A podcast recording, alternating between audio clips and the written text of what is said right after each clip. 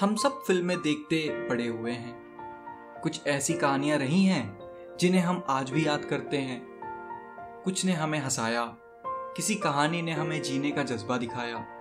Murder mysteries, भूत प्रेत, family values. और फिर कुछ ने हमें रूबरू करवाया एक ऐसी फीलिंग से, जिसे सोचते ही धीमी सी मुस्कुराहट आ जाती है चेहरे पे। समझ तो गए होंगे, और शायद चेहरे पे एक स्माइल भी आ गई होगी। तो आज के इस पॉडकास्ट को करते हैं प्यार के नाम। पर कुछ अजीब सा है ना ये प्यार? फ़िल्मों में तो बड़ी खूबसूरत सी कहानी होती है।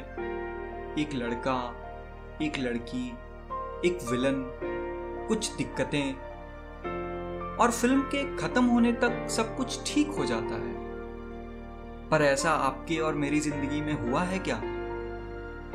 इतनी आसानी से तो जनाब चाय नहीं बनती। जितनी आसानी से फ़िल्मों में प्यार मुकम्मल हो जाता है। पर मुझसे पूछो तो वो प्यार का सिर्फ़ एक पहलू सा है। दरअसल, प्यार तो एक जेन्युइन सी फीलिंग है। ज़रूरी नहीं कि साथ ही रहें। ज़रूरी नहीं कि प्यार सिर्फ़ एक लड़के और लड़की के बीच हो। प्यार तो वो फीलिंग है जिसमें आप और मैं किसी डोर से बंद से जाते हैं। चलिए एक वाक्य बताता हूँ। जो आपके, मेरे, सबकी ज़िंदगी में एक ना एक बार तो आया होगा। याद है वो रात, जब आपको घर लौटने में कुछ देर सी हो गई थी? उस रात शायद आपकी माँ ने खाना नहीं खाया होगा। इसलिए नहीं कि उसे भूख नहीं थी, पर इसलिए क्योंकि ये उसका प्यार था। पहले आपको खाता देख ले, फिर इन्हीं वाला खुद खाए। अपनी पढ़ाई, करियर और अपने पर्सनल लाइफ को जीने में इतने मगरूर हो जाते हैं हम कि प्यार का एसेंस ये अनकंडीशनल केयरिंग शायद हमें दिखाई ही नहीं देता। शायद हमारी एक्सपेक्टेशंस इतनी बढ़ जाती है कि छोटी छोटी चीज़ों में हम प्यार देख ही नहीं पाते।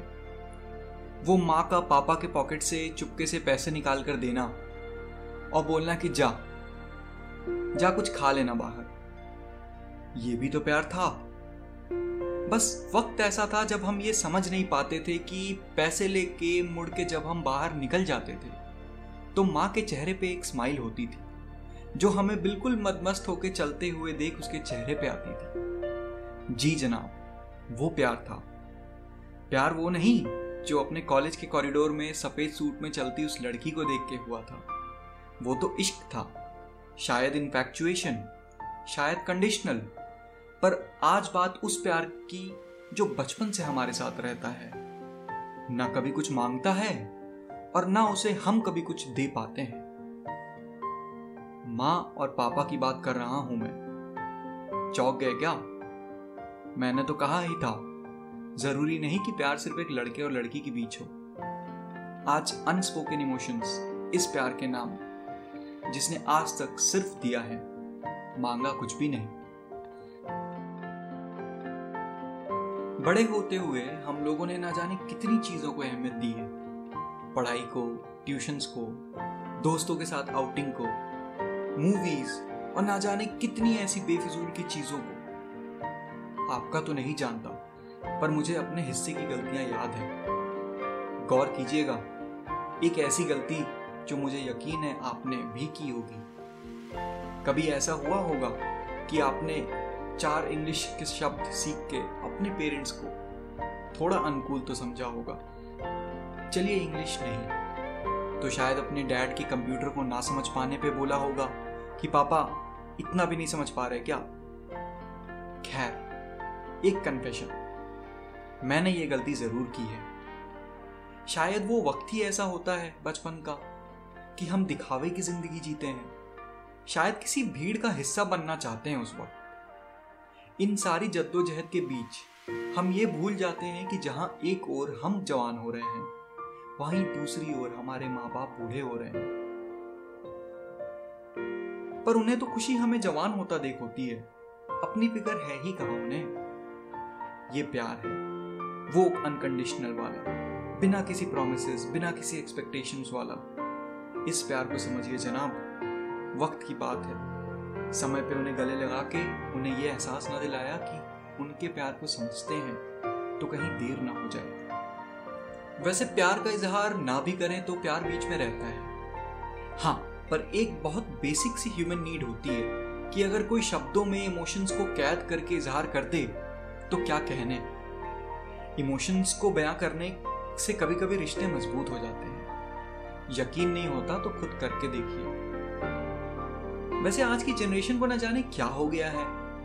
हम इमोशंस को दिखाने से डरने लगे हैं। वैसे ही जैसे हमारे डैड डरते हैं। मेरे डैड तो डरते हैं। पता नहीं उन्हें ऐसा क्यों लगता है कि इमोशंस दिखा देने से हम उन्हें कमज़ोर समझ लेंगे।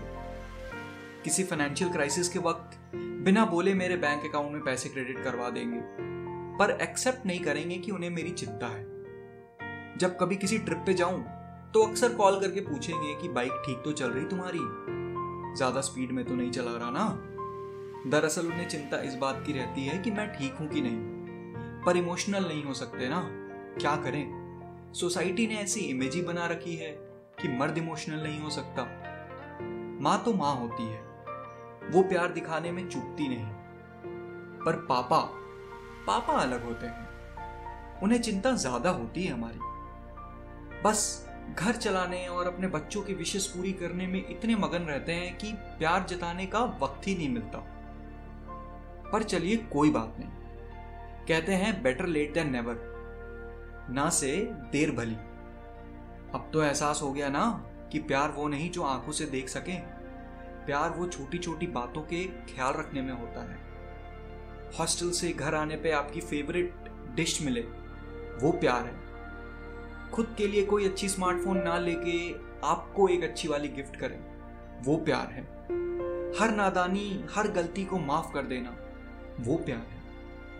खुद की तबीयत खराब होने पे भी आपके लिए खाना बनाना, वो प्यार है। और इन सब के ऊपर कभी उस प्यार के बदले में प्यार तक की उम्मीद न करना, वो प्यार है। चलिए, फिर आज इस प्यार को पावती देते हैं। पावती समझे ना?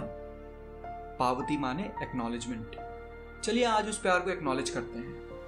गले लगा के एक बार love you mom love you dad बोलते हैं।